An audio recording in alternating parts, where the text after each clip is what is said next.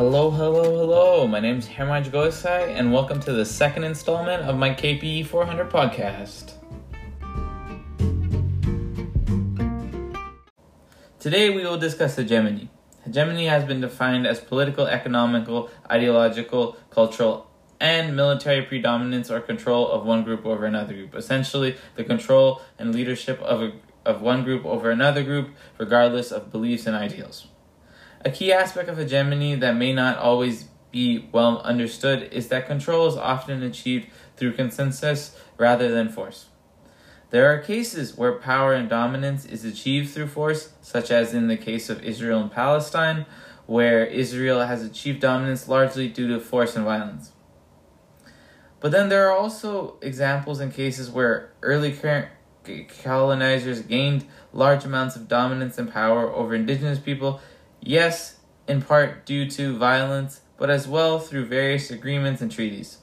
Residential schools played a, a key role in this, as they were used as instruments not only to oppress indigenous people, but further strip them of power by getting rid of any sense of culture. And in turn, abusing abusing them and breeding breeding generational trauma. And as a result, indigenous people people of many countries are left with no power and their rights and necessities are largely dependent on, on their colonizers. These are very obvious displays of hegemony, but hegemony is all around us. Cultural hegemony is very prevalent. Our norms are largely ruled by Western culture, and as the Caucasian male is often in the power seat, values and norms are governed by them. And due to the concept of intersectionality, everyone is viewed and treated differently, oftentimes leaving a negative impact on people of color, the LGBT community, and women. Abuses of power, power imbalances, and hegemony have existed for years. But these norms have been challenged for many years as well, in North America and in Western culture, as well as in other places, but as other places don't always afford individuals their basic human rights, the struggle for change is an even more difficult one. With movements and theories such as critical race theory and feminist theory, strides have been made to create a more inclusive environment where individuals can express and exercise their culture as well as share their beliefs.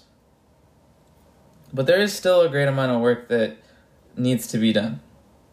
A prime example is in Quebec where Bill 21 has just been passed and it stops government workers from being able to wear hijabs, turbans, and other religious items. This bill is passed by those in power, and that decision does not take into account any other cultures. It is from the perspective of those in power, and it doesn't affect those in power. It affects people of color and people of different cultures and people of different identities. The result of these decisions leads individuals to feel unwelcomed, unsafe, and exposed. With examples like this, it is important we challenge all norms and customs created by those in power. It is obvious that those in power will not be keen to this discourse as it threatens their privilege and power, and on a day to day level forces individuals to come out of their comfort zone, learn, adapt, and integrate to other cultures. Certain practices may be seen as insignificant and unnatural to certain cultures, but they may mean a great deal to others, and therefore we should learn to respect them. Decolonization is essential as it allows us to get closer and closer to the goal of equity. Integration of cultures isn't always easy. The world is a huge place with many different cultures and walks of life. Each of us see the world a little differently and we all practice life differently with different values, morals, and ideals. We may not always understand the way people live, and that's okay, but it is of utmost importance that we respect it as a society. We live in a culture of hegemony, and hegemony is ever present around us. And this leaves certain people, especially those who are marginalized, with no power of what culture they want to practice. So therefore, we must eliminate this hegemony. And with eliminating this hegemony, we must eliminate this power hierarchy of cultures, as seeing one culture as the dominant culture compared to the other. there must be no power hierarchy, and only then can we have an equal cultural exchange where cultures can be appreciated by one another. Coming back to our discussion about the Indigenous people of Canada, in an article named Understanding Barriers to Healthcare Access Through Cultural Safety and Ethical Space Indigenous Peoples' Experiences in Prince George, Canada, the article highlights the experiences of urban Indigenous people in Prince George, Canada, and their struggle for proper healthcare access. It talks about their three most frequently reported barriers to healthcare access being substandard quality of care, long wait times, and experiences of racism and discrimination. The racism and discrimination faced is due large in part to colonialism and the fact that the colonists do have much of the power over indigenous people still and the healthcare that they receive. With a more inclusive environment where racism is not tolerated, it would allow for proper healthcare and proper acceptance of indigenous people and their culture, as many colonizers do not accept and respect the uh, indigenous people's cultures. Just because people are different doesn't mean they shouldn't receive the same health care and the same rights and the same care that everyone else does.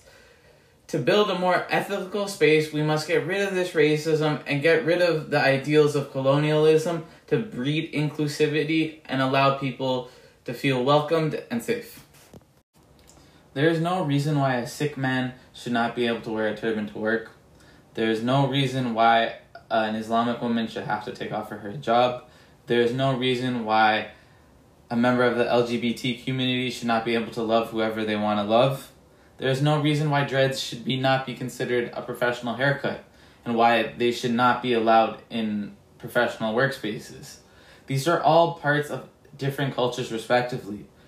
And it is so important that we respect it so marginalized individuals and individuals that have been oppressed for many years can express themselves and feel included in an integrated society.